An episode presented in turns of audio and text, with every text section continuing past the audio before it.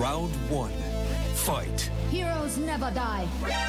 I'm Commander Shepard, and this is my favorite store on the Citadel.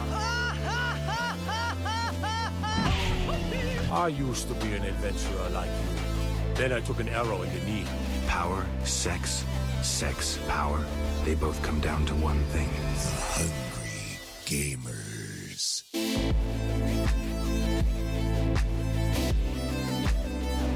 Hello, hello, hello, and welcome, boys and girls, to the 178th episode of the Hungry Gamers podcast. We are powered by atebit.net and Audio Technica. I'm your extremely humble host, Brendan White. You can find me just about everywhere at Brendan 8bit. And joining me today, one person for the potentially very last time, cue dramatic music, Mr. Saleem Abraham, who can be found at Saleem TD and at the podcast Unemployment Line as of Monday, and Miss Ally Hart, who can be found at Miss Ally Hart.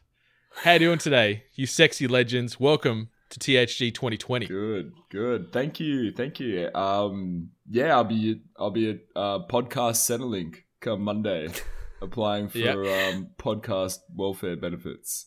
Could you Yeah, imagine that line? Oh, it'd be a who's who. Yeah, we- I'll tell you what. We'd see a lot of familiar faces there, I think. Possibly. Just a bunch of people in line talking about how awesome their podcast was. Yeah, Mhm. yeah. Number one gaming podcast. You know, I got once Australia. number one in Nicaragua. What did you do? it's, like, it's like, yeah, man, cool. Oh my baby. So yeah, it is. Uh, it is with a heavy heart that we uh we sort of welcome Saleem the Dream Abraham here to THG for potentially the last time. Dreamo, yeah, baby. what's going on, man? Um, well, it's uh been it's been a good break, and I hope everyone had a merry holidays, war on Christmas, and uh, a happy New Year as well.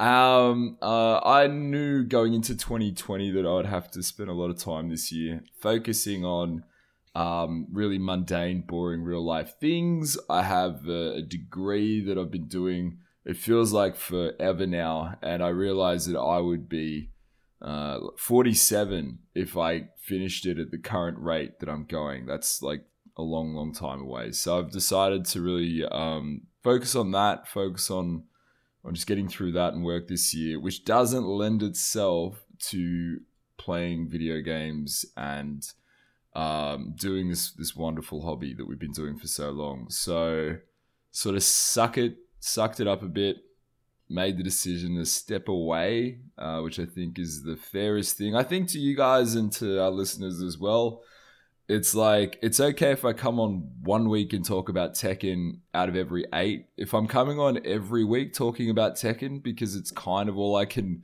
really grasp or grab at that point in time, um, it doesn't really make for entertaining listening. New year, new pod. I'll I'll be I'll be listening and judging both of you and whoever you have on silently in the background and then vocally on Twitter. Um, that's O- only on only on Tuesdays because that Yeah. seems to be your social media day. That's the Twitter every every fourth Tuesday is my Yep. my social media day. Yeah, no. So look, it's really it, it is really sad. It is a really sad thing for me to um come to, and I just keep reminding myself that it's it's like a really positive thing that the podcast progresses after I'm no longer talking on it. And I think that's actually kind of the coolest thing. I remember when we started this thing many, many moons ago, I thought it would just be successful if people were listening. And we ticked that box super early on, which was great. And then I just thought, I wonder how long we'll, we'll keep at this. And will this be something that we all kind of amateur rock bandishly blow up at each other and, and part ways over? And that hasn't happened. And it seems like we all just have a, a love for it still and i know you two certainly do and and it's nice to know that that progresses and continues after today. So thank you and i'll, I'll say some more of that later. But yeah um i'm, I'm actually really happy in spite of feeling sad if that makes sense Yeah, it does. So, so there's no sort of uh, Tekken podcast centric uh, sort of theme show that you actually got on the works, and you're going to bring it out on a rival network and be sort of podcast rivals with us for the foreseeable future. There's none of that in typical sort of dream heel fashion. It is genuine? You are just riding off into the sunset to focus on your studies? Is there a bit of a sort of dastardly evil villain sort of turn coming? the cogs the cogs in my brain are now turning to try and work out how I can quickly and efficiently produce a Tekken 7 style competition podcast. So maybe, I don't know, maybe. I think this is where we're actually going to find out that like our listeners actually did come just to strictly hear about Sam talking about Tekken. Now he's gone. Our numbers will just gone. No. there, there has been a lot of chatter, a lot of chatter on the socials about people missing you and, and missing those Tekken hot takes and and devastated now that we're never going to hear about the the NATO Dream Pokemon Challenge tournaments and all these things that you've sort of fired from the hip about over the last few years that you I don't recall bring to that. the fore. I, I know Narcy's been advocating for it. I don't recall. I don't recall every, everything I've ever promised, but um, yeah, uh, it's fine. I, look, I'll pick up a switch to romp NATO and and school him any day. That's fine, and I'll just send notes for you guys to talk about. You know what I mean? We can work it out. We can work it out. Yeah, ma- maybe periodically you just send us like a, a, a dream report or something, and it's sort of like a you know you're a, you're a field reporter sending sending us news from the It'll, front it'll lines. just Who be knows? it'll just be screenshots of every time it says you win and like NATO's name in the corner as my opponent. Yep. Things like this, you know, I can do this. Yeah, gotta keep gotta keep that dream alive somehow. That's don't we? it. Got to keep the spirit. Yeah, going. but um, it's it's it's gonna be very it's very bittersweet. Like on the one Mhm. hand, obviously want everyone we care about to succeed and do well in their their life, whether it be hobby oriented, work related, love life, whatever it might be. So, you know, we're never going to turn around and try and hold you back from from finishing that degree because, as you said, there's a chance you could be 47 by the time it's all said and done. So There's a um, chance you're going to know, be 47. there's a, there's a there is a like I, I joke, but there's a legit concern I have that that at my current pace and attention that I will be 47 by the time this fucking thing is done and paid for like 17 degrees over in terms of how much money I'm I'm, I'm gonna have to burn just to get through to that. Sorry, anyway, I interrupted you. Yeah, but um, it's it's still pretty crazy to think back to um, sort of 2016 when we kicked this thing off in the the humble beginnings of a of a sweat box in uh, the inner the inner, inner west of Sydney at Reese Kirby's place uh, in the spare bedroom, uh, way back when, and then obviously evolved into my then office building to the uh, spare bedroom of, of my place, and now obviously we've taken it worldwide and, and kicking it here on the internet. So, yeah, it's you, you're not you're not a you're not a replaceable type of guy. Those those hot takes and that passion and that fire and that uh, justified most of the time hatred towards towards streamers and Twitch is going to be sorely missed. Um, I don't know where we're going to get that kind of uh, kind of passion regarding those types of topics from. Um, you know, Miss Ally Hart and I'll do our best to to bring that same energy and gusto to uh, any any news headline regarding Twitch in the foreseeable future. But um, yeah, man, it's it's been a it's been a hell of a journey. as as you said, like who would have thought we'd still be here 178 episodes later, uh, kicking it on and, and having having a fantastic listener base and fan base and, and friends Yeah. that we've made out of this and and friendships that I think have probably been improved and evolved upon through this process as well because Mm. it's it's come with its fair share of stresses and heartaches and frustrations between all of us and, and sort of trying to juggle everything else as as you're trying to do now. But um man, you, you're going to be sorely missed and irreplaceable piece of this podcast, an irreplaceable piece of uh, the atebit. But uh, it's, it sounds like we're breaking up. I don't want it to sort of sound Let's- that way. no, like- let's stop this before it gets too sad. I'm crying inside. yeah, but um, but man, it's it's been a been a hell of a ride, and uh, Mm. Miss Hart put me out of my misery here. Hmm. What? You just like make make the situation like less miserable? I'm the one that said that it was like losing my brother. So Yeah, you know, yeah. who am I going to bicker with? Like, who am I going to start like little bickering like fights with? I'll just call you. We can just Okay. bigger, just bigger on the phone privately. Just call up and be like, "Hey, fuck you," and then hang up. yeah. hey, Ellie, what are you doing? Oh, just at lunch. Yeah, get fucked. I would never my do that to you, Ally. I'd never do that to you. Brendan, maybe, but not you, Ally. I Oh, would definitely. I, I know I'm in the crosshairs most days, so I'm uh, I'm ready. I'll be waiting by the phone, mate. okay. But yeah, I guess um I guess we can shift shift gears because yeah, you'll sort of do a little bit more chatting as we wrap up this episode uh, later in the piece. Mhm. But um I guess we can talk about things that have been happening over this Christmas break we've had, and and I'd say first and foremost.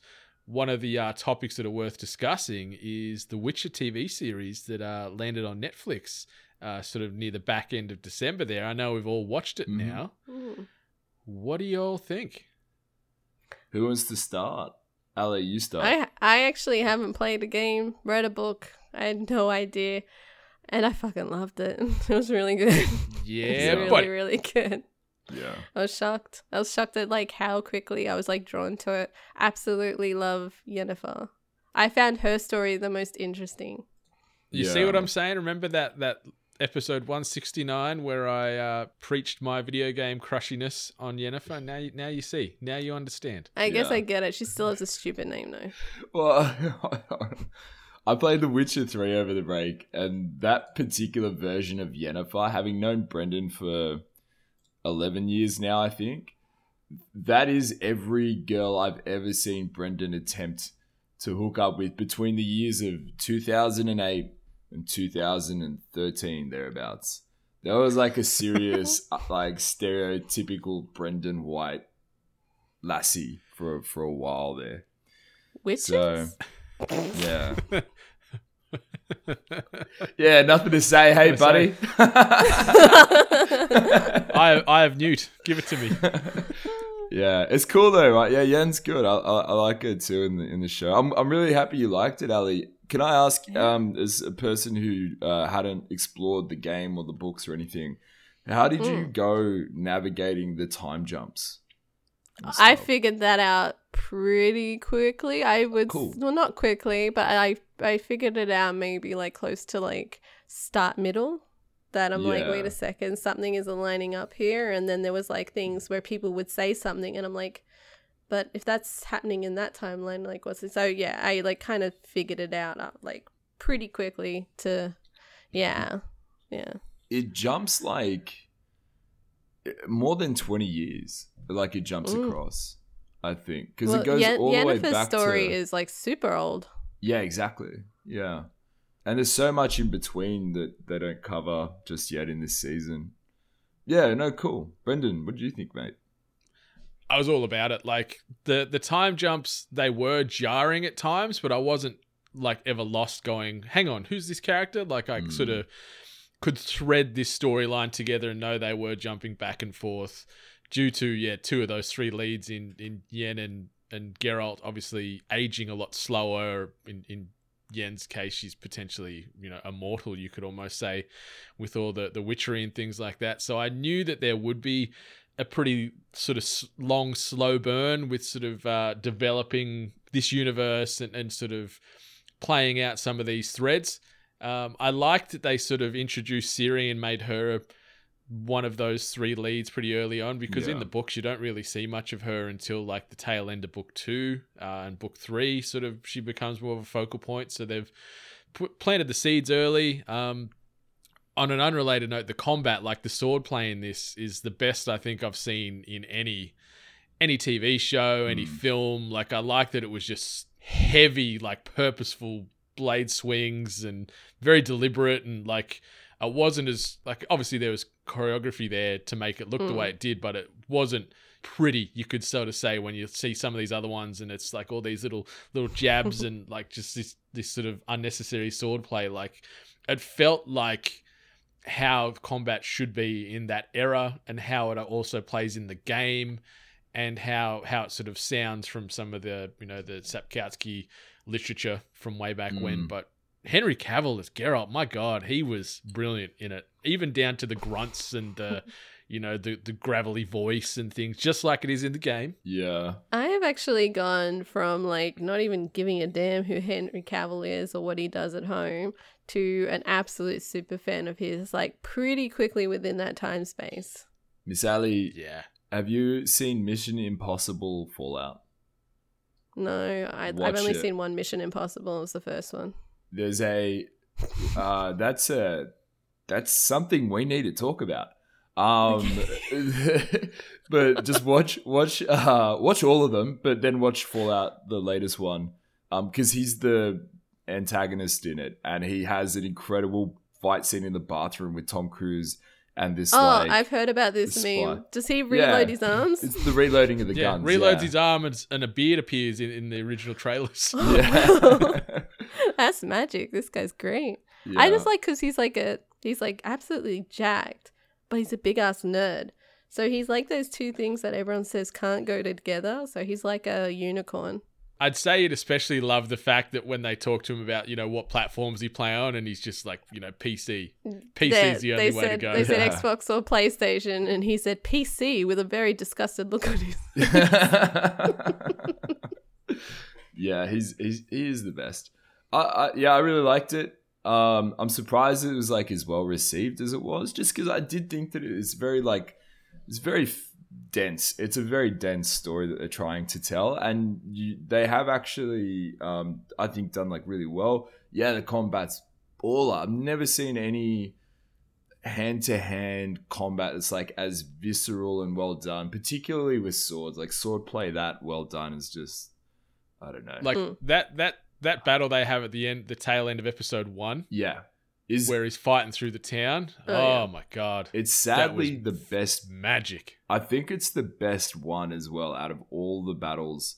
Like I found the Battle of Sodden Hill like not as cool like that, you know, not as dynamic and and the um the one in the court at um Cintra was was good. It's just not that. That first episode that just was incredible. The the, They had to leave an streets. impact, didn't they? Well they Yeah, left well, he one gets on that me. nickname. You know, obviously that's where you see the Butcher of Blaviken nickname come from. Yeah. So uh, I guess they wanted to to get it off on the on the right foot. So moving forward into that second season, they're saying there's going to be no time jumps. It's just going to be linear from here on out. Yeah. Apparently, there might be a few flashbacks, but it's going to sort of follow the story as it was moving into season two, which got renewed before season one even came out, which is a nice sort of uh, showing of confidence from Netflix. Uh, Mm. so we've got to wait till 2021, which makes me a little bit sad, but Yeah. oh, it's good. It's so good. We binged it in a day. Yeah, I kind of hoped in the second season, one thing that I really liked, and I like, because I know everyone does the stupid comparison of like, it's better than Game of Thrones kind of thing, but um, the one thing that really stood out was the monsters. I like, I really liked the monsters that he like Whoa. fought, like the cursed. The Kikimore. The Sure. Well, that's the, the first one in the castle. That's Yeah, the first so- one you see, but then yeah, there's a whole bunch of them in there. Yeah, not the spider one that you first see, but the one that's like in the castle and comes out at night. Yeah, the oh, I, I don't want to say too much in case the person hasn't seen it. So, but like that particular design, like freaky as shit, and I liked it. I I really enjoyed it. That they were pretty intense looking monsters, and I hope that there's more of that. I'd say there'll there'll be more, and they'll like they look good, but you could see at times the the CGI was cheap occasionally. So I'm hoping off the I back of this think- hype that they'll have a bit more cash. I think where CGI was a bit cheap was sometimes with like the eyes. that that was the only thing that I ever got thrown off was when like the eyes were involved because I think Yennefer couldn't wear contacts. So she they had to digitally do her eyes purple and there was one time where her eye wasn't purple. and so I just like got thrown off. There's so many monsters though. Like just play the game or um, uh, read any of the books. Like the the level of detail they go to in talking about the monsters, and then like the variety. It's not like they just have vampires. They have like very specific kinds of vampires, and they're all very different from each. It's like it's really cool. That's I prob- could talk all probably day. We, 'cause- we could talk all day about this. Yeah. But like I just hope like cuz I I know that's a lot to do with the Witcher series and games and everything. I just want more of it next season cuz I really enjoyed it. I'm telling you, play the bloody games. I played the game in anticipation of the Look at uh, Ally's face. Just like I just lost Ally. E- even just time jump and go to three because number one was a bit of a tough sled. Two was better, but three is perfection. Yeah. So jump to three. You'll have a bit of an understanding from things, even from the show, as far as things they'll reference uh, from the past. Mm. And yeah, you'll have a hell of a time because yeah, it's it's one of the best games ever. Yeah. Agree. Agree. Agree. Yeah. Uh, another quick one. I think we've all seen um, Star Wars now. Mm. Yeah. Thumbs up, thumbs down. What do you what do you grade it out of ten? Five? Five. A I five. I didn't like it at all. I haven't really pondered um like on it too much. I I did it. I I, I, I don't know, Brendan. What did you think? I'm I, I don't know. I'm a bit I'm a bit conflicted. I, I, I enjoyed it, but it wasn't an amazing film. I guess is the way you could put it. Like it's it's not a ten out of ten. It's not a nine out of ten. It's maybe a seven ish out of ten for me, and that might be Which even is now like a six. He said seven ish, so now that's a six. Yeah, but even six is too high. Like maybe it's like just on the halfway Like a point. I don't know. yeah, but Yeah, the thumbs up, thumbs scale. down metric, you're giving it a thumbs up though, right? Yeah, I'm giving it a thumbs up. Like from personal enjoyment and some of the set pieces and some of the things that old JJ did were great. Some of them were a little on the nose, but for what he had to try and do to wrap this trilogy up, obviously he he helmed the first one and and then uh, Rian jumped in on, on on two and came out with some pretty fantastic and unique ideas. So they had to either wrap that shit up or poo poo that really quick. Um, But he some did. some were handled better than other. Yeah. He he did poo poo literally anything that was suggested or introduced into he wound it back. Like Yeah, like even whole characters like that Finn's love interest, Yeah. the the Asian Asian lady, yeah, that got absolutely obliterated on social media, which is disgusting in itself. But yeah, they they just made her an afterthought. Like spoilers, it's nothing key to the plot, but yeah, she was nothing in in the Hmm. third film, which was very sad and upsetting to see. I've never hated a character more than Rey, I'm just gonna say. Rey. Really? Yeah, she annoys the fuck out of me. Why? What is it about her? I don't know. Like, I don't know if it's like the acting. I don't know if it's how they've just made her as a character, but I just really did not like her. There was like a lot of conflicting things on like when you first met her and what her ideals were, and then like towards the end, and this, you know, Yeah. and then all of a sudden those ideas just took a change and then she was outraged for no reason and I'm just like this movie I have never eye rolled so much before in my life. I've even done like you know that meme where the girl's got her hand up like like what the fuck like kind of thing. Yeah, Like, yeah. I I did that I actually physically did that twice in the cinema and I'm sure the guy next to me was like having not a good time seeing this girl being like what the fuck like I so- think it's yeah, and I think it's just the problem that they created for themselves, Disney, Oh, yeah. from the outset. Like they had no trilogy written. Um, they just had JJ with like a thought about where he wanted to start and where he wanted to end, and then they gave Rian Johnson full creative control of the second film to do whatever he wanted without really going through many, you know, without going to um, control the story in certain ways so that it's consistent enough. Like even in tone and theme, it's the second is such a huge deviation from from the Force Awakens that Mm. that anything after that that isn't consistent with that is just oh it's just the worst and like that JJ JJ could have just been like all right I like what you did I'm going to just work with this somehow but instead Yeah. he he clearly had a thought about where he wanted this to go and he tried setting that up in the Force Awakens didn't work in the last Jedi. So he like he retcons everything any possible thing he can. He retcons it in in um rise of skywalker. And Hmm. it's it didn't even feel like the ending of a trilogy. Without like spoiling it it was meant to be like Lucas said it was meant to be a trilogy of trilogies, right? This whole story. And so then you look at this last one, you say, well, this is meant to wrap up the other two. Like this is meant to be the story that wraps up the Skywalker saga. Yeah. And it doesn't feel like a wrapped up shit. I feel like I am less interested in all of them now. um, and I, I also do feel like, you know, again, without like spoiling, I, I feel like there are so many teasers and Easter eggs in the last film that all they're doing is setting up extended universe shit, which makes me feel so gross. Like even Yeah. more gross about Disney. Um, I just really, yeah, I, I started by saying I didn't know how I feel about it. I know exactly how I feel about it. I hate this Yeah. film. I hate Disney. I hate. I kind, I kind of am getting tired of Star Wars as well now. Like I don't know what Star Wars is anymore. Star Wars when I was a kid was cool lightsaber battles.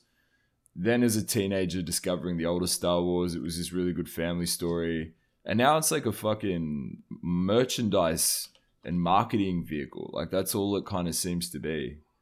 to be fair, the third movie of the original three was like a marketing thing. But um, Which one? I uh, so they always said that the biggest issue was Ewoks were introduced just to be a selling point for kids' well, toys. they were, yeah, they were meant to be Wookiees, weren't they? It was meant to be sort of Kashyyyk as a homeworld and Uh, it was just everyone more highlights that they were purposely put in there because they knew that they would sell. Kind of like Baby Yoda. But that's fine. Yeah. When you've retained the when you've retained the merchandising rights to a franchise that has blown up like nothing ever before it, Smartest thing Lucas did, right? do whatever you want. Yeah, but this is like Um. th- that is that is a conscious decision in in one film. The films now are being created uh, specifically with marketing in mind and specifically with like expanded universe building in mind, so that they can solidify the future of this franchise as a money making Yeah. machine. It's not about story. It's not story first, not by any measure. there was elements there that could have just so worked too that I was kind of on board with. And I just want to preface that I went in I, I just I just wanted to at least feel like like I just want to be like cool. That was it was a good movie. Like there you know mm. and that's it. That's the end. That's what I wanted out of it. But because there was just so many moments where I was just like, are you fucking serious? Really? Like and then it's just like there's a lot of moments where like if they could have a person in the corner of the screen going, "Look, reference. Look over here, reference." Yeah. So, in the end of it, I was just shaking my head. yeah. I really did want to like it. I did. Yeah. Yeah. I, I did too. I, I do think to be um, fair though, I, I, I do believe that this film and these films are not created with maybe people like me in mind, and I do think that they have a really broad audience that have discovered Star Wars for the first time, like be it kids and, and things like this. A- And and I think they would probably see this and love it, and I think that that's that's great. That's spectacular and and I'm all for that. I just yeah, I, I- it's it's the identity of it's changed so much. I think in our lifetimes that maybe it's harder Mm. for us to attach to it. Yeah, so and that's sad, but it is what it is, I guess.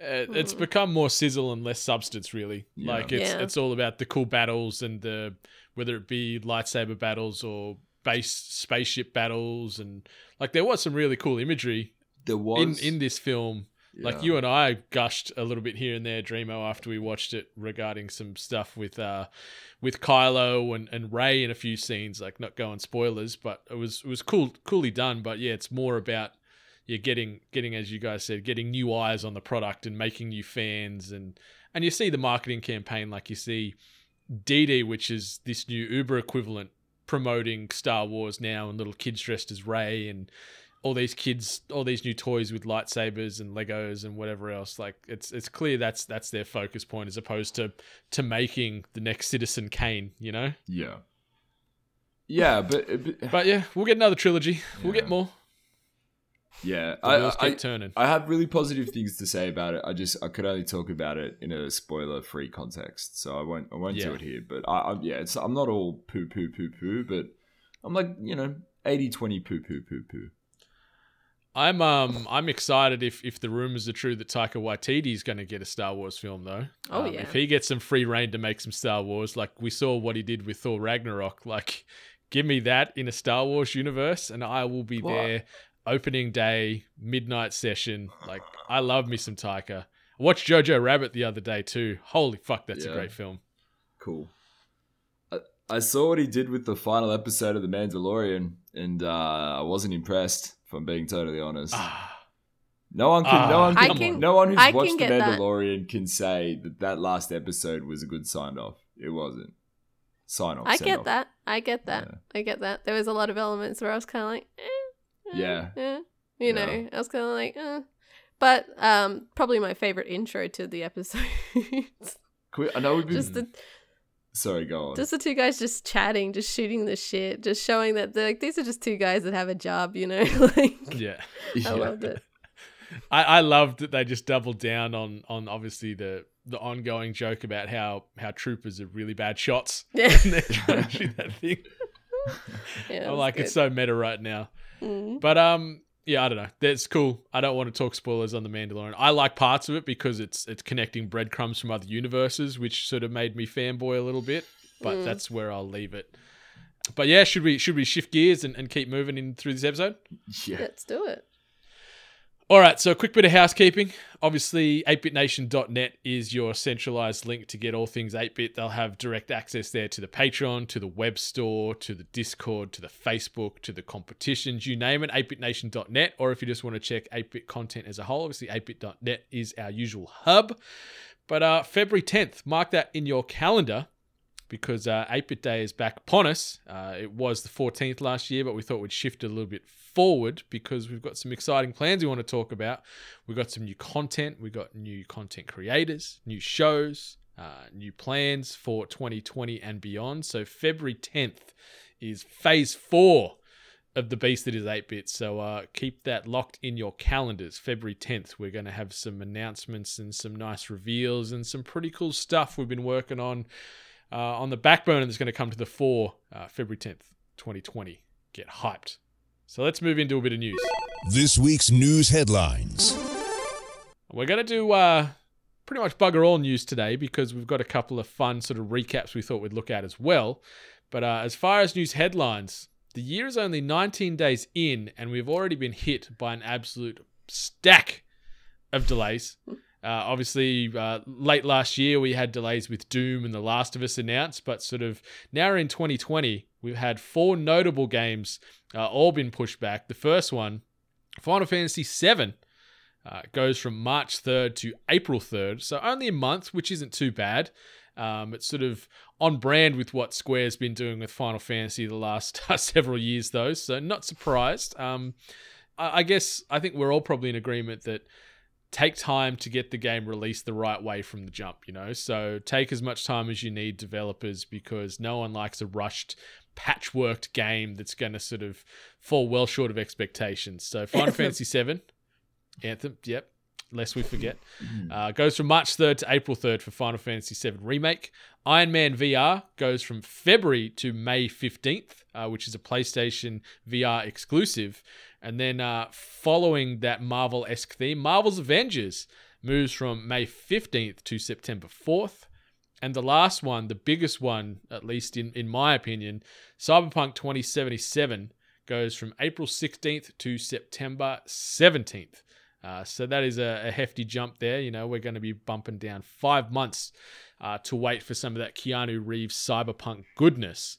But uh, what do you guys think as far as these delays? Anything that sort of upsets you? Anything that you see a positive out of this? Give it to me. None of this upsets me. Like, um, none of these majorly on the radar. Cyberpunk being pushed is actually good for me, so I can focus my time strictly on Animal Crossing. So, um, Yeah, that's the back end of March. March 20? Is it March 20? oh my god. yeah. Just, Even I'm you not know even how kidding ludicrous that sounds. huh? I'm not even kidding. It's cool, man. It's cool. It's my shit, okay? So yeah, I'm happy Cyberpunk got pushed. what about you, Dreamer? Anything here sort of make you feel good, make you feel bad, make you feel anything? I'll tell you what, mate. I uh, my nuts clench every time I see Square Enix push back a Final Fantasy title. Um, yeah, I I know it's only a month. It's literally 31 days um, push it back, but I will not be surprised if this game comes out and much like Final Fantasy 15, halfway through playing it, everyone feels like there's something missing and they've just tried making a deadline. Hopefully, that's not the case. 30 days, if you're going to make a delay, 30 days is quite a short one. And I don't know anything, I don't know enough about like dev and publishing to know if that's concerning that they needed 30 more days. Just Like the- 30 more Just 30 days. days. Like, are they being are they being conservative with with whatever they've laid on? But yeah, that's the only thing that I thought about. These other ones, the the one the delay from um, Cyberpunk made me wonder if it's actually going to come out this year or if there will be a second delay later this year. Um, because of just how big it is, and playing the like again playing The Witcher Three over the break and seeing how big that game is from 2013, I think. Like just the the I, I can't even begin to explain how big that game is and just how polished it is. I have absolute faith in in CD Projekt Red, but I, I don't know. It's hard to fathom how big this game could be. Well, well, they're saying that Cyberpunk is going to be smaller in scope than The Witcher 3, but uh, uh, lends itself to more replayability. So, as far as time consumed, it's probably going to be pretty similar to The Witcher 3, which came out 2015 Dreamo. 2015. On, as an aside, it's Uh, cool to yeah, see was this uptake of, of, of these games off the back of The Witcher on Netflix, something we probably should have mentioned at the start there. Like, it's it's as popular as it's ever been this game. Like you see the numbers of concurrent players on Steam, and they're they're hitting they're hitting all time highs. Uh, so it's cool to see that off the back of Netflix, CD Projekt Red are getting some justified props and, and acknowledgement of this fantastic game. But yeah, it's it's interesting. Like Final Fantasy VII remake. Obviously, that month delay is something, but remember, this is only sort of the first episode or chapter as well. This isn't the entire game, so this is just a portion of the entire game that's getting pushed back. So uh, yeah, as far as those clenched nuts, Dreamo, I think I think you're probably justified in feeling that way. Uh, a lot of people waiting with bated breath.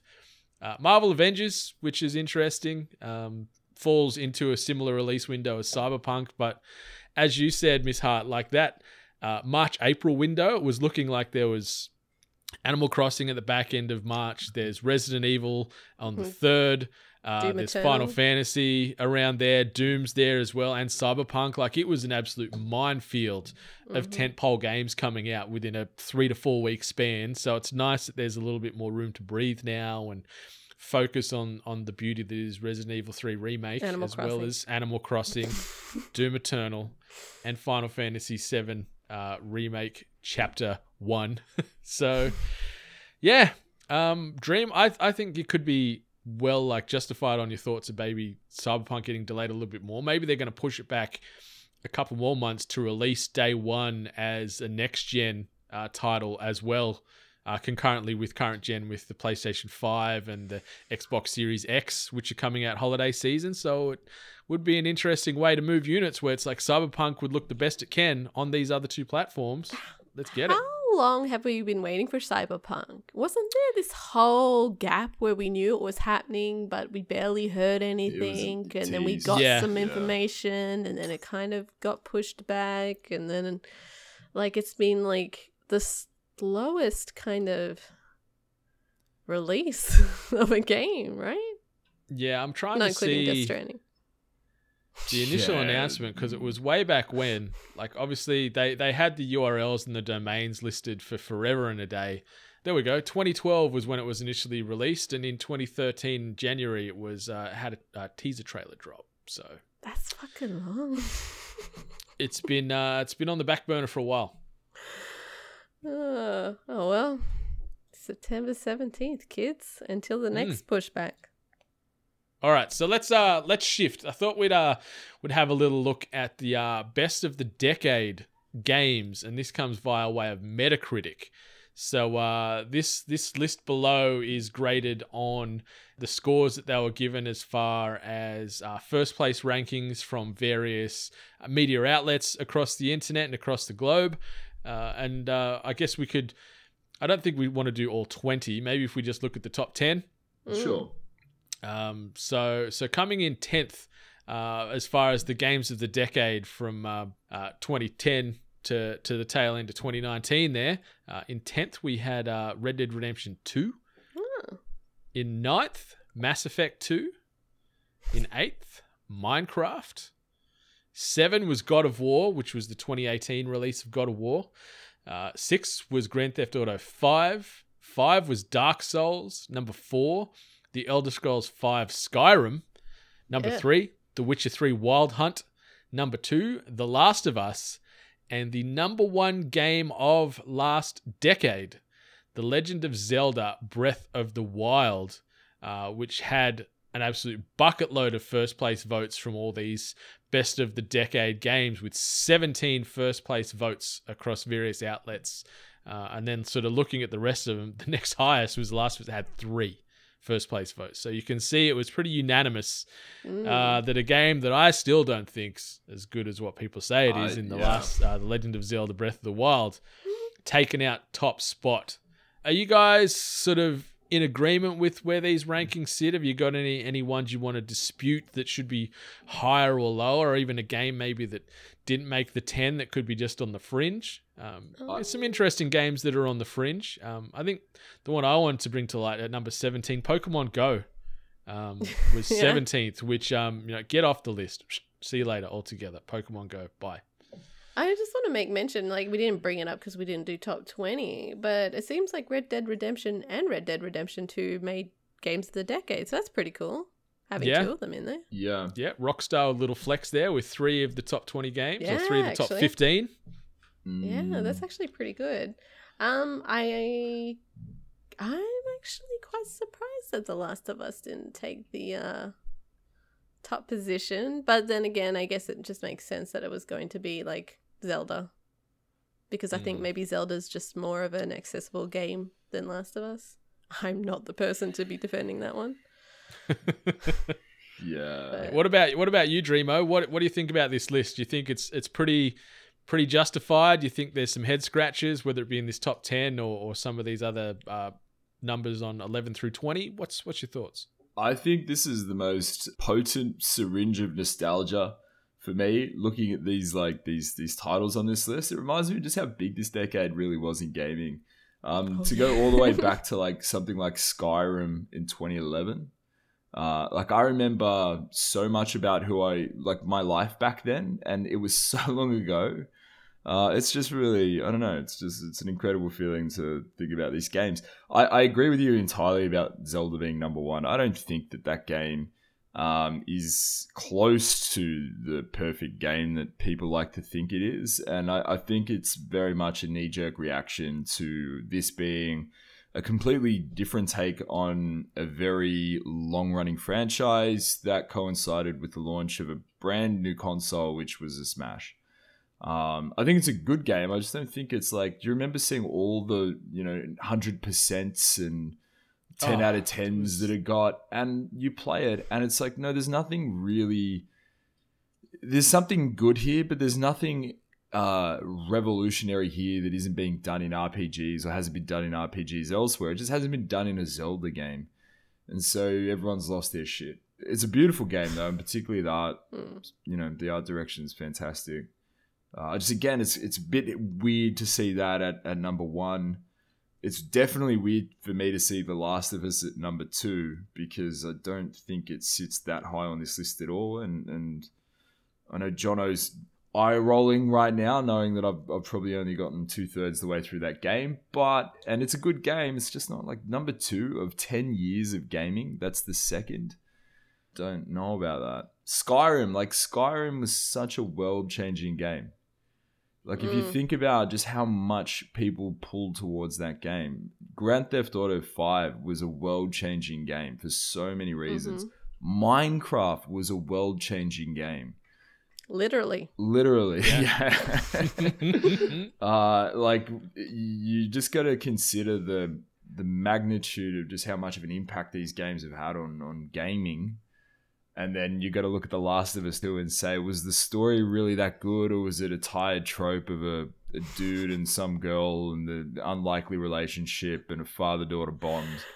Like The that we've seen a worst people on thousand fucking podcast. times in other mediums. Like, come on, where are we? You know. Mm. Yeah, it's, it's interesting and a lot of lot of valid points. Like you, you look at sort of the the first place votes, and a vast majority of games all through the top twenty have at least got one first place vote. Like seeing games like Fortnite get a vote. Nier Automata got a vote. Super Mario Galaxy 2 had a vote. Minecraft, first place vote for Game of the Decade.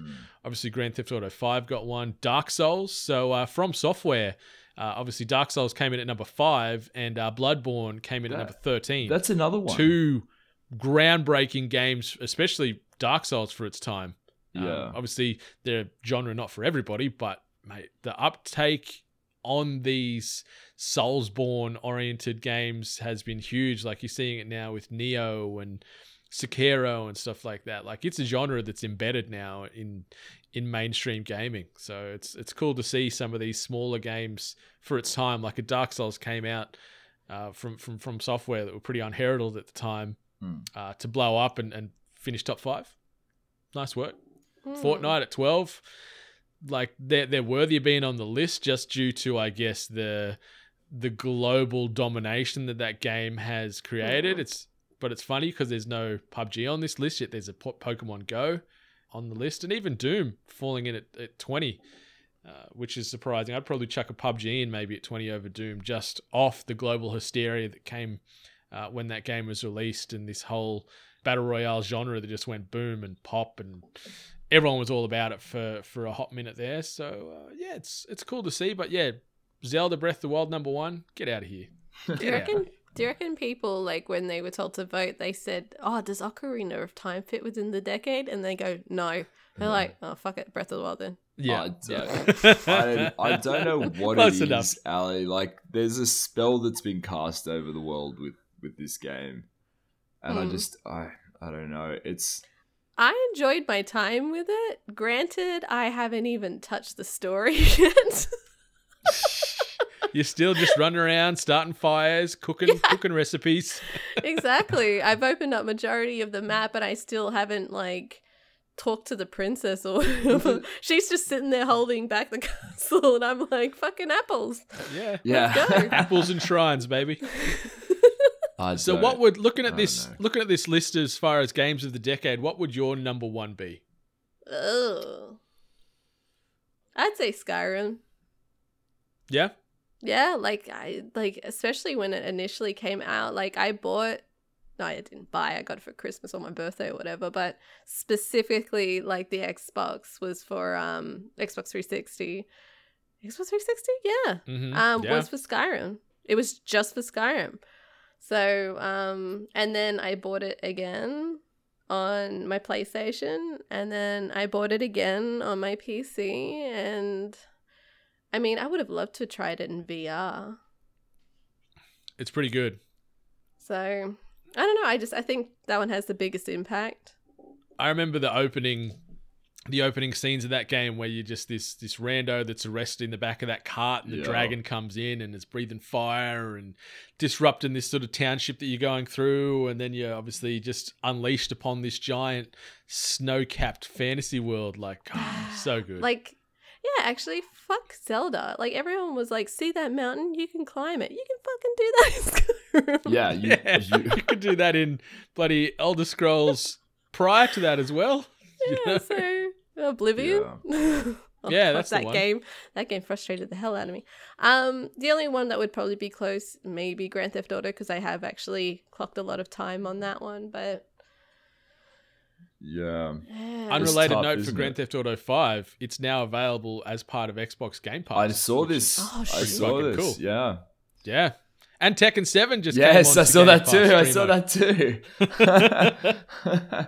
I was looking at it last night. In fact, yeah.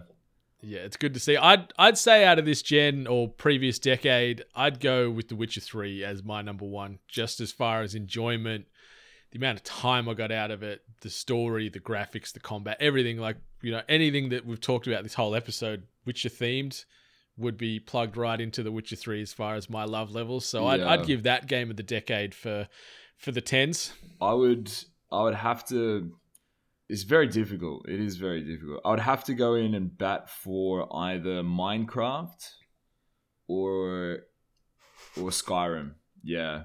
It's it's kind of got to be one of those two because I feel like those were like particularly Minecraft. It's hard to imagine world before Minecraft because it's of how big it's been and it's one of the highest selling games ever it was the number one in units sold for a very long time at, in history and i just feel like it's it's just such a beautiful game and it's yeah i don't know it's hard to hard to talk ill of minecraft as much as you've tried brendan in your Oh, I'll I'll talk ill of Minecraft right now. I bought a uh, a new world just yesterday called Dino Dig, where it's pretty much you're reliving Jurassic Park. You're digging up fossils and you're bringing them back to life and putting them in a big dinosaur park.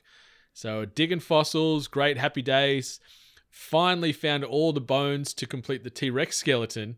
Go to the machine to you know sequence the DNA and whatever else and bring this thing to life and it's glitched out halfway through. And no matter what I do, if I roll back the saves or roll back a backup to several hours prior, it's still jammed on there. So the one dinosaur that I wanted to bring back to life to like relive my childhood fantasies, I can't get. Uh, without nuking this whole server and going again. So, uh, Dino Dig and Minecraft and Mojang, fuck you. Just go back and play Ark. yeah yeah, I know. I know. The dinosaurs are already there in Ark, though. I like the the digging and the building back and all that. It was Ark was freaky as fuck, man. You're just minding your own business. Next thing you know, a freaking raptor just stomps your ass. Oh, yeah. Interesting to go back and look at these lists, that's for sure. yeah Pokemon Go should be on there, but uh, everything else I think is pretty pretty justified. So Wait, uh, did you say check- shouldn't? Pokemon Go shouldn't be on there? Yeah, I don't think I don't think it should. Like maybe maybe from global hysteria point of view, but from a from a game, it's a like, pretty it's- it's, a pretty compared to the impressive rest game of the dude. games on this list. it's a pretty impressive game. It's like it's it, being a mobile game. It's it's actually opened up the franchise to whole new audiences, like people who had no business playing Pokemon, people who are like twenty years older than all of us play Pokemon Go. Um, It's true. Maybe, maybe I'm just salty that Mass Effect and Andromeda's not on this list. I was gonna say if there was a game. Mass Effect Two is. If Mass there was a Effect 2 game, is in there. yeah, No, I said Andromeda as a, as a tongue in cheek joke because Oh. it was how shitty shit it was. received. how how appalling it was. Is there a game on this list that uh, you guys would like to see on there that isn't? Oh, sorry, is there a game not on this list that you guys would like to see on there? Close, close um, toss up between Resident Evil 2 remake and Horizon Zero Dawn at the back end of this list for me. Like I wouldn't put him in the top ten. I'd put him in the high teens. One of those two games I think could be debated to go in there. Ally? Yeah, I'm I'm not majorly a person that plays like crazy mainstream popular games, so I think what's valid is there based on like my own personal opinion, then it would be like eh, titty would- cooking game. But like What about Destiny? Destiny's not there. no, I think it's a pretty valid list. I mean, having an Animal Crossing would have been pretty cool. um how many Nintendo games are on there? One a couple. two? Oh, that's not actually technically not Nintendo. One, Yeah, Mario Galaxy, Odyssey, Zelda. It's three. Three. Okay, no, that's pretty valid then. I, I think I don't know. I, I personally think that everything's pretty good across the board. I'm maybe surprised Overwatch didn't make a, Nah, you serious? a mention. Overwatch is not revolutionary at all. Is it? I don't know. Sorry, maybe I'm talking out of school here. I just like it. If you look at the numbers Blizzard games get these days, they're not very high comparative to everything else that's going on, in terms of Yeah, um purchases and also in terms of viewers on Twitch. Yeah. I guess it's just because they created that whole Overwatch League kind of business as well, and I think that was probably the first time I really saw like it being handled as a sports event. Yeah, yeah, yeah, So yeah. by by outside audiences, I know everyone else is probably yelling at me talking about League of Legends, but it certainly helped to break into the mainstream. That's for sure. Mm. Like in in the Western audience, like obviously LOL and things like that are huge, particularly Yeah. through the East. So seeing Overwatch played on like ESPN and things like that was Yeah. was something you wouldn't see. You wouldn't think you'd you'd see in this climate. So Yeah, but, but they also did like so much to really protect the players who competed in those tournaments by having like rules about you know what what what their salary can and can't be and their sleeping arrangements, all that stuff. Like they actually were the first, I think, that had really set up some some kind of framework for healthy business relationship with these players, where they're treated like people. You know, mhm. Holy shit. yeah. Yeah. All right, so let's uh let's shift gears into the final segment of this podcast. And what we're going to do, we're going to uh, look into our crystal balls here and take part in a video game draft of upcoming games that are coming out in this current calendar year. So we're talking games just released in 2020, and what it's uh going to be based off will be off sort of critical scores. So we're using our Fantasy Critic uh, dot games, and what they do is they correlate all the data through Metacritic and provide scores of these games based off real world data. And then come end of the year, it'll give us a total overall score based off the six games we've selected today. And then obviously, who, whoever scores the highest wins the inaugural atebit invitational as far as video game drafting goes. It's a snake style draft. So, what that means is uh, Saleem the Dream is going to be picking first. I'm second. And then Miss Ally Hart is third. And because it's Snake, she picks three and four. Then I pick five. Dream picks six and seven, so on and so forth from there.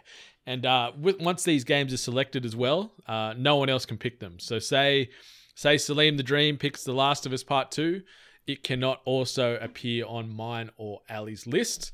And uh, the very end, I'm pretty sure I've got it set up where we can also have one last game where we can pick a game off um, our respective competitors' lists where we think it will underperform. So we can pick a game that we think will do the worst of that list to give us some bonus points come year end recap.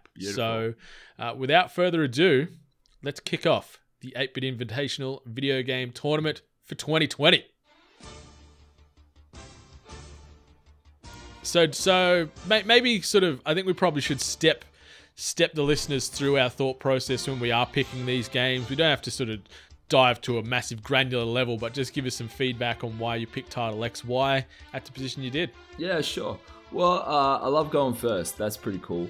And my publisher, Poo Kaka Holdings Proprietary Limited, what we value is hype. And uh, I don't think there's a game more hyped this year than Cyberpunk. So that will be my number one pick. Ooh, solid pick, solid pick. In agreement, Pupu Kaka seems like they are very forward thinking and uh, going with the, the people's vote and the hype and anything attached to Keanu Reeves obviously generates some positive glows. So uh, we'll see what happens there. Yeah. So uh, Harvest the Storm, uh, my publisher, is up next for the second overall pick, and I will draft my game right now. And I am going to go with, I feel, a pretty safe bet here and take The Last of Us Part 2 at second overall on this pick, on this list, because obviously we saw it just get second overall as far as top 10 games of the decade, last decade. So let's see if it can get up there again for 2020. All right, Ally. So with the two major games, I was just thinking that with the two biggest games of the year, biggest snatched games of the year being fucking taken away from me. Um, I'm just gonna go with my heart and uh, pick Animal Crossing: New Horizons. Who's gonna hate a game about cute little animals? I mean, seriously. that's And Um, Nintendo so- games can be reviewed pretty well as well. exactly like they, it's pretty pretty safe to you know pick on that one so um, here at anime tt games um, we are going to go with animal crossing as our first pick and because we're snaking it up i get a second pick um, Can I give you can I give you one? what? i might do you- why to think about? Just to think about, because I know if you don't go it now, Brendan will go it. Uh, see, I'm not cruel hearted that way. I know what you're Ah. probably thinking. I did look at it. I did look at it, but I'm gonna go for like reviews, and I think it could do well. So I'm, as you would with Animal Crossing. Next, I'm going to go with Doom Eternal. Mm, solid, Wow, solid. sure. You know, heart, hearty and wholesome. Sure. Mhm. People like the game. All right, Michael. so Harvest the Storm back up again after the turn. And it's interesting because uh, my heart is telling me Resident Evil 3 should be picked here. And I know that was what Dream was sort of hinting at. Was it? Miss No, Hart should no, take. no, it and I wasn't. know if I don't Oh, take it, really? It wasn't. Yeah, wasn't RE3. Okay. Do you think RE3 is actually going to do well, Meta- Metacritic? I just went Yeah. by what your standard was, Sam, which was, um, you Play know, dirty, pillage people's like, you know, Yeah. heartstrings and just. Yeah, I'm, I'm going to go with, with the heart vote here, and um, I'm going to grab Resident Evil 3 here for my second second pick. So uh, I've got a very heavy zombie oriented uh, draft going on at the moment, but uh, I'm feeling good. I'm feeling good. Marvel's Avengers was the game I thought you were going to pick. Because I feel like that can't be a bad game. It just it just kind of has to be a good game for all the time and effort they put into it. It was the major showcase um, for E3 last year for one of them. Like it's it's like it was their you know creme de la Oh. creme. So I feel like with that in mind, I'm gonna have to take that up. And sorry, this is gonna take me a moment because I've got to do both. All right. Ah, do I want to do it? I fucking hate the Avengers. All right, yeah, I'll do it. I've done it. It's done. Marvel's Avengers. Lock it in. Now, to take things down a slightly different path, um, a game that maybe isn't on your radar, but a game that I think will absolutely dominate in terms of um, people who love it and it being a good game, is the new Ori game. Ori and the Will of the Wisps. Yeah, solid, solid pick. Yeah. Hype factor of 88.8 according to this uh, fantastic game thingy madooey we're doing here. Pupukaka Holdings set to make some serious profit in 2020, people. You've got some three very diverse titles there. So you've got Cyberpunk 2077, you've got Marvel's Avengers, and then you've got Ori and the Will of the Wisps as your first three picks. Solid picks, I think. Solid picks. Mm-hmm. Thank you very much. Um, so if I just pull up my draft list and yeah, check out the top available games, uh, they're saying Final Fantasy VII Remake is uh, at the top of the pops with a hype factor of 95.7. Let me give you Um, every but reason I'm not why. buying into this. Yeah, don't buy into that. Yeah, I'm I'm going to take uh, the second game off uh, off this list as far as hype level at 90.7. I'm going to take the PlayStation 4 exclusive Ghost of Tsushima for my Yeah. third pick in the inaugural 8-bit Invitational Draft. Okay, interesting, interesting. Oh. Actually, I have a question. What happens if our game gets pushed back? You lose. Toots. what happens if it doesn't make the 2020 deadline? You can't have a Metacritic Um, I score don't if know it's how not it released works. in Metacritic. Bit of a mulligan? You get a mulligan.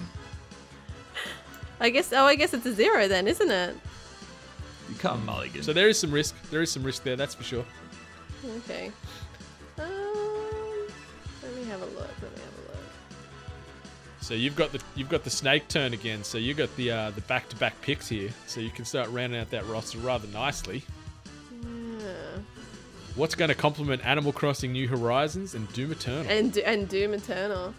Uh, let's see, cause like, I feel like there's still some things here that like uh, we're kind of missing that could be like really, really, really popular. Um, I'm, I'm gonna go with it. I've actually never played one of these games, and I actually think it's risky because I think it might not.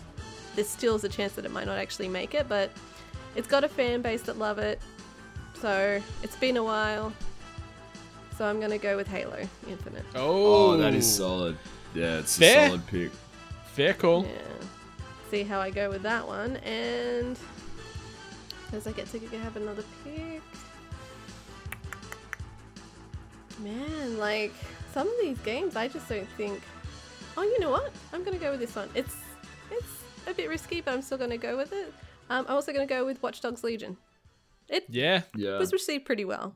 It was received pretty well. It'll either be great or terrible.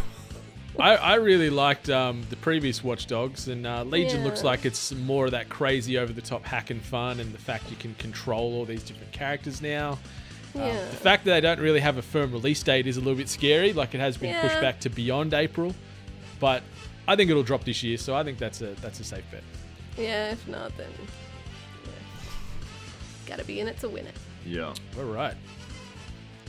Uh, so my pick, second pick of the fourth round, it's uh, it's getting interesting because it's we've gone very top heavy. Some of the games uh, slated for this year: Elden Ring, uh, Half Life Alyx, which is the next Half Life game, but it's on VR, so it could be a bit of a risk there. Like everyone loves Half Life, everyone goes mad for Half Life, but uh, yeah, I don't know. Final Fantasy VII still sitting at the top there. Bayonetta 3. Uh, I don't think um, Hellblade 2 is going to come out this year, so I'm going to steer clear of that, even though I think it's a good choice. I'm just sort of digging through the hype factors uh, to see what's going on here. Obviously, we've got a new Assassin's Creed that should uh, potentially come out the back end of this year. You know but that I, the hype, like the hype, changes over throughout the year, right? That's true. Yeah, so you can't- you but can't it's going to on obviously final scores are going to come along by um, the, the critic scores. So I'm going to go with Nioh 2. First Nioh, PlayStation 4 exclusive uh, in that Soulsborne genre. Uh, very well received, uh, highly reviewed. So I'm going to go with Nioh 2. So I've, I've got like two samurai related games and two zombie related games here. So I'm very narrow minded in my thoughts here. Not by choice, uh, just by, by chance. So Dreamo, got the turn. What are you doing here? Ah, shit. The back end of four and the start of round five. I've got some, I've got some, I've got some Moneyball picks here. I think, um, in terms of, in terms of what I'm going with. I'm, I'm, I'm, I'm umming and ahhing between a few different games. There's a lot of like sequels coming out this year, which, um, sorry, I'm, I'm, I'm, I'm going through all of my, my information here.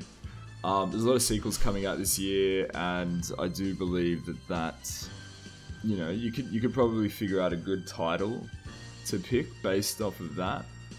You know what? God damn it! Uh, for all the reasons I told you not to pick it, I'm gonna pick it. Final Fantasy VII. I can't betray my people. Fair. The game has a I think that's lot of hype, pick. and I think uh, you know, I don't know. We'll find out pretty soon. I feel like I'm gonna get absolutely wuzzed here um, by this selection, but I will pick it. And then, just as a a Moneyball pick, I'm going between either Psychonauts 2 or Lego Star Wars. Believe it or not, I can't. No, I can't do that. I can't do either of those things. Um, I'm going with Yakuza 7 because uh, I remember listening to Reset podcast way back when gush over Yakuza 6. So, Yakuza 6, Yakuza, whatever it is. I feel like it has a dedicated list of or fan base, you know, player base. So, Yakuza 7. Yakuza! Fair. Fair call. Fair call. Touch and go. Yeah. I'm happy with my list, guys. I feel like I've stolen a lot. It's very interesting. Ooh, I'm gonna go. Don't know if they've got a fixed release date to it yet, but I'm gonna go Baldur's Gate 3. Ooh. Yeah, that that'll get a lot of nerds hot yeah, under the it's, collar. it's gonna tickle a lot of nerd pickles. So uh, Baldur's Gate 3, I think it'll review pretty well. What was the the previous Baldur's? Previous Baldur's got 95. So um, yeah, let's let's get amongst it. Let's get amongst it. Um, hmm. See, we're getting to a stage now. There's a lot of like risky ones where I'm seriously thinking, I'm like, it could be a good game, but we've got some TBAs in there. We've got some non-confirmed dates. We could get pushed back and everything like that. But there is, there's one that I know that will get like good ratings, guaranteed. So I'm just gonna take the risk on it, and we're gonna go with Hollow Knight Silksong. Hold on, Everyone- that's that's fair. Everyone really liked those Hello Night games, so I just don't think they're going to really get too much of a negative press. The risk is is that they're still sitting on TBA for release Yeah. date. Shout out to Team Cherry. Down in Adelaide so I'm running the risk. I'm, I'm gambling with time, and um, poor um, game developer like crunch time. So we'll And, and. Hollow Knight, it, it just blew up that game. Like it's It done did. so well for itself. It's it's really good to see these sort of Aussie indies make something and and become something on a global platform. And, and Hollow Knight was certainly that. Obviously now we've got sort of Untitled Goose Game as the next uh, great Aussie classic. But uh, I think Silksong could be something special. Yeah. And I'm going to select this specific one. It's kind of indie, and I'm not like.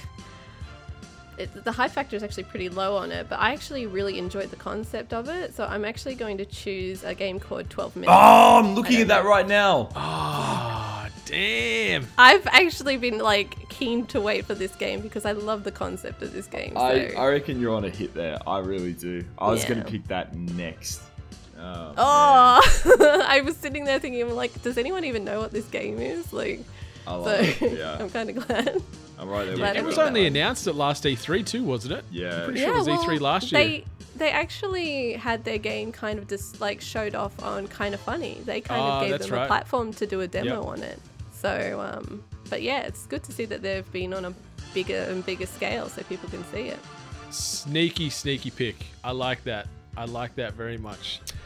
I'm just sort of skimming through the uh, the top available games here over at FantasyCritic.games, and it's not a huge amount jumping out at me. Like I'm thinking a couple of dart throws could be a smart way to go as well.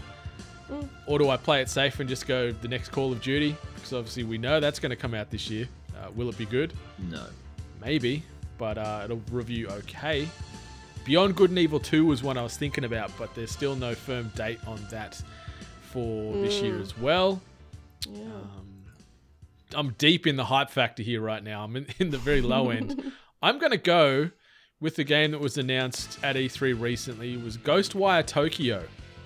Oh yeah, Remember that one? Remember that yeah, I do actually. Yeah. Yeah, so th- there's no there's no fixed release date on it yet, but I thought it looked really cool. The lady that was up there presenting it was absolutely adorable. It was the first time up on stage. She's funnily enough since left this uh, this Yeah. game, so I don't know what she's up to now. But um, yeah, Ghostwire Tokyo is my pick here. Shit, people. Shit. I have no idea what I'm gonna pick. I'm actually going to have to. I'm actually just gonna have to wing it, as even though I've Gosh, been there's- I've been winging it this whole time. I'll tell you what. uh, I'll tell you what winging it looks like, people. Legend of Zelda: Breath of the Wild 2. Oh, that's, that's that's pretty keen. That is quite the dart throw. I'm not. I'm not going for that. There's not a. Oh, I don't know where the devs up to on that. Does anyone? Is anyone? If I if I asked you for your honest answer and you said do you think it is or isn't coming out this year, what would you tell me? Not this year. It can't. I do not believe in miracles. I, I could see it coming out at, at, in a holiday of this year with like a with this new, more powerful Switch. So I, I could see it. I could see it. Holiday season. You're full of shit, Brendan. I don't can see it in No, your no, eyes. I I'm can with see you. it in your eyes. Um, It's been nearly three years since Breath of the Wild came out, so it makes sense. uh, shit. Uh, shit, shit, shit. I'm gonna go Elden Ring. Oh, yep. because uh, who doesn't love a bit of Guillermo, Guillermo del Toro? And um, no, it's R.R. Martin, isn't it? Sorry, it's George R.R. I was about Martin. to say it's George. Yeah. It's George R. R. Martin, doesn't so love a there's a, bit of- chance this game will never come out. who doesn't love George R.R. Martin? Oh, ho, ho. I can't pick another one. Whose turn is it? It's Apparently uh, it's my turn. Yeah, it's your turn. So, so what happens now is I think this is where you pick the game from our respective lists that you think will underperform, The tank. and then you'll be based off points from. So our lowest ranking game you think off our lists, you pick that, and you'll be uh, like we'll all be scored accordingly from there. Okay. So, oh, good. Thank God it has a drop down menu. So I'm picking what I think is not going to do well. I think it's going to be shit. Yeah, that's out of both our. Li- I think you only get one shot at it, but you can pick one off off my list or one off the Dreams list. Wait, is it going on my list? Yeah, yeah. So I want one that's going to do good, aren't I? No, you want one that's going to do bad because if you land on the game that's done the worst off his list, you get you get the points. It's, it's off of our lists that you pick. Yeah. Yeah. Okay. Um, so one that I think is going to do bad. I don't think it's going to do well. I just really don't. So I'm going to do Marvel's Avengers. Okay. So that's your counter pick, Marvel's Yeah, Avengers. Yeah, well, people when people saw it, like there was like a few demos of it. People were saying that it wasn't that great. Well, hold on. You played it, Brendan. I did. I enjoyed it. It was go. fun. You know what I'm back. You know what I'm banking on, Ally. Let me tell you what I was What? banking on with Marvel's Avengers. There are so many dum dums out there. You know what I mean? And Yeah, I get what you mean. No, I just I just think that it has such a huge following, and often that does translate to inflated scores, as we talked about earlier with Legend of Zelda. Like it's it's hard to think that this game won't be sold like across the world like hotcakes. You know what I mean? And so and they know that. And I, I, do, in spite of like all of my criticisms, anything that Marvel's put its name to in the last decade has been pretty successful. And Metacritic scores, you know, What was that last Avengers game that came out that was really bad? Are Not you really talking bad. about um, Ultimate Alliance? Ultimate Alliance. Yeah. Ultimate Alliance is Yeah, a that good was- series though.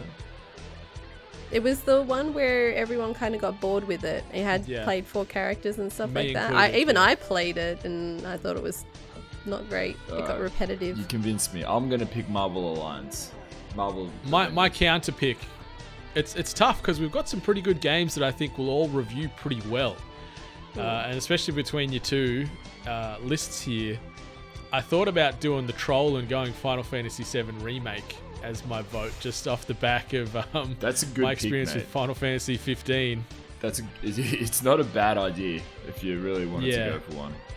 Because I'm I'm tossing up between either Watch Dogs Legion or Final Fantasy VII remake. Because it's 12 minutes looks good. Animal Crossing, I think, will be fine. Doom's going to be great. Elden Ring's from From Software, so it'll be good. Hollow Knight will be good. Halo will be good. Ori will be safe and stable as well. I'm, I'm just going to do the, the YOLO boom or bust play here, and I'm going to go with Final Fantasy VII Remake as my oh. counter pick as the potential poo poo game. So here's the thing, right, about Final Fantasy VII remake that maybe both of you are unaware. Th- th- There's actually been so much shown and played of this game already that people have a really solid feeling uh, about it, and it's it's got the blueprint of the original game just in terms of story beats to hit. So as long as it does that, I think it's going to be okay. I think technically, like in terms of gameplay, in terms of the you know core mechanics and, and, and I think it'll be fine as well because they're pretty good at progression systems. It's a JRPG. In spite of like the story issues with 15, 7, like the gameplay was fantastic in 15. So I think 7 will be okay. Which is why, uh, and but you know, and also a big fuck you to both of you for picking games on my list. Um, shows like the level of faith and confidence you have in me. So how do I do this? I liked your list. Yeah, It was very tough because I think we've picked some pretty decent games that we'll all review pretty well, I'd say. They're all pretty safe, I think, as far as they're all going to be maybe 70 and above mm. on the Metacritics, I think.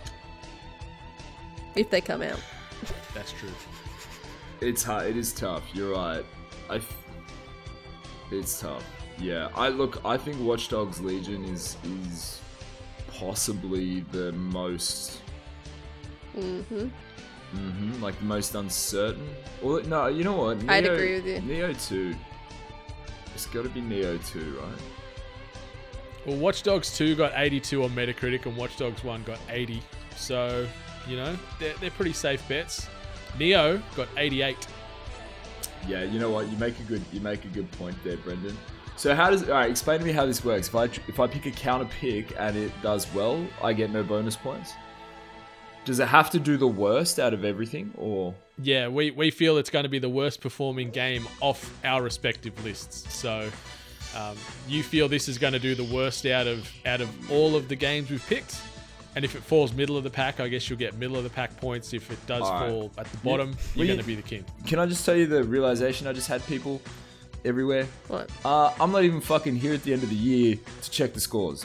So, John O'Peck out there, I'm picking Last of Us 2 to review the worst out of all of these games. What? There you go. That's my counter pick, The Last of Us 2.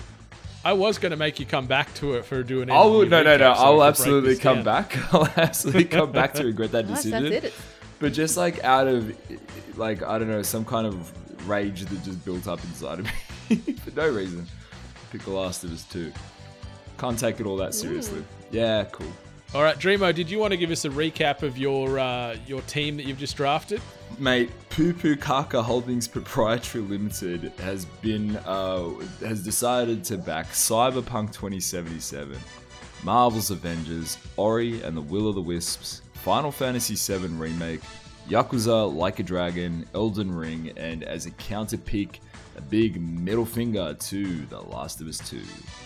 We're going to miss them hot takes for the year.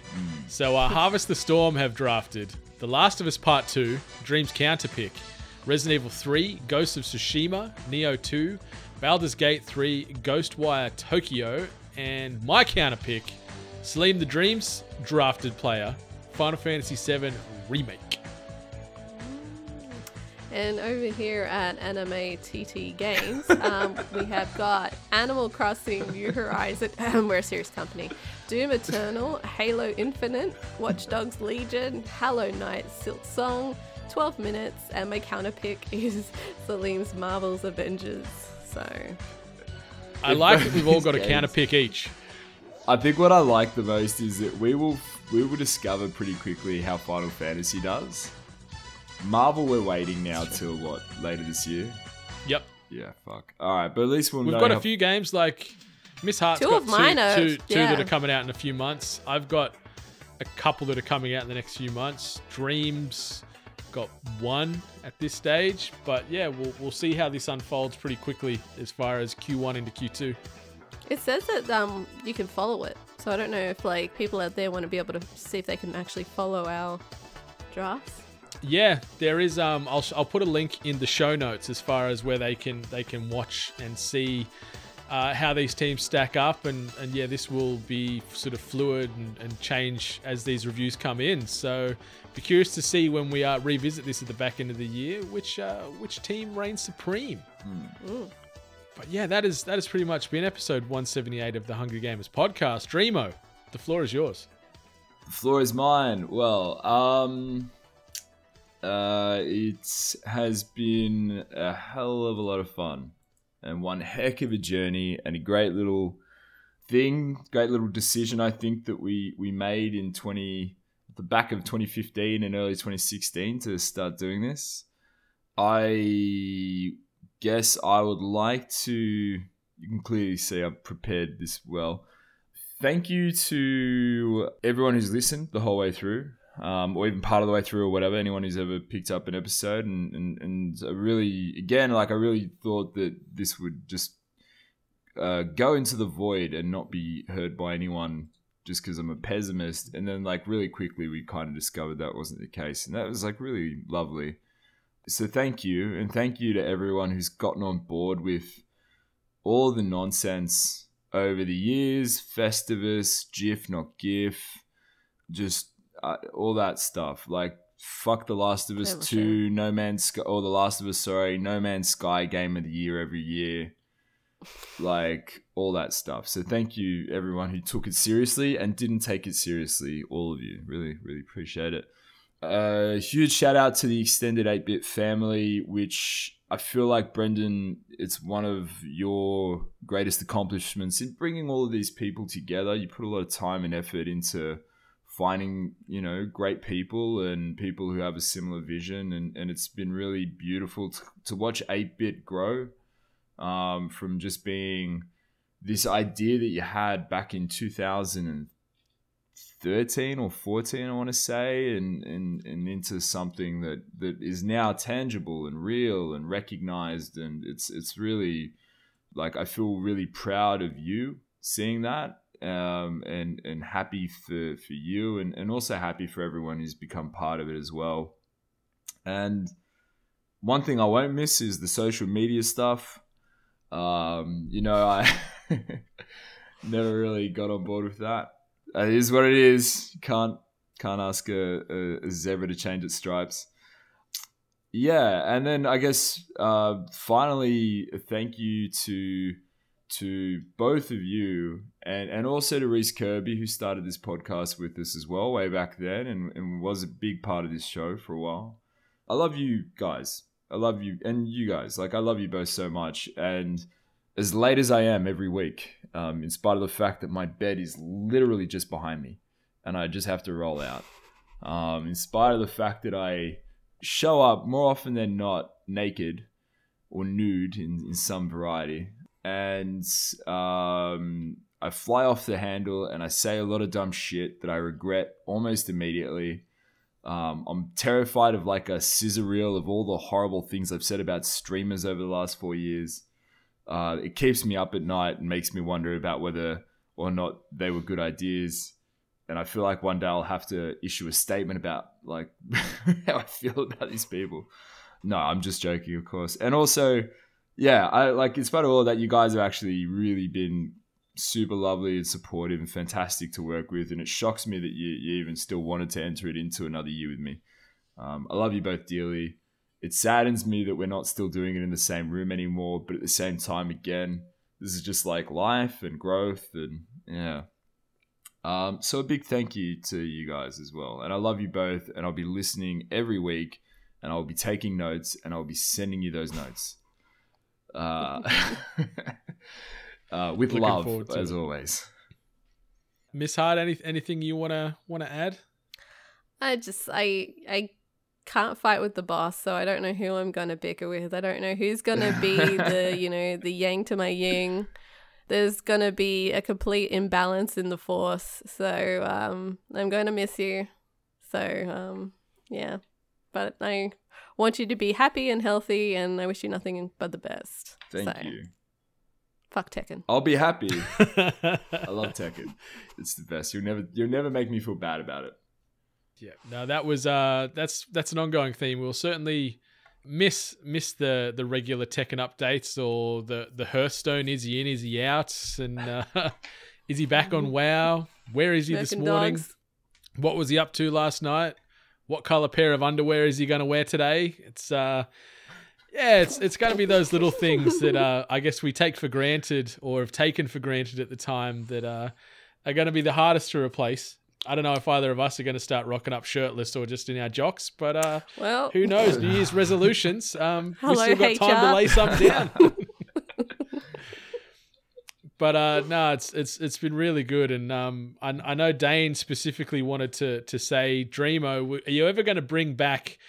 The Naruto slash Dragon Ball Z run, or will it remain forever on hiatus? Don't let them hashtag run properly, mate. Haters get you down. So he wants to know: Is it going to come back? Can we see some footage uh, over over the social media in in any regard this year of you doing this Naruto run from uh you know sort of flashback to your past there? I'll uh, Dane, I'll I'll do it for you for all my years. Kamehamehing and Rasenganing, um, all the nerds. I'll uh, I'll do a Naruto run for you, my friend.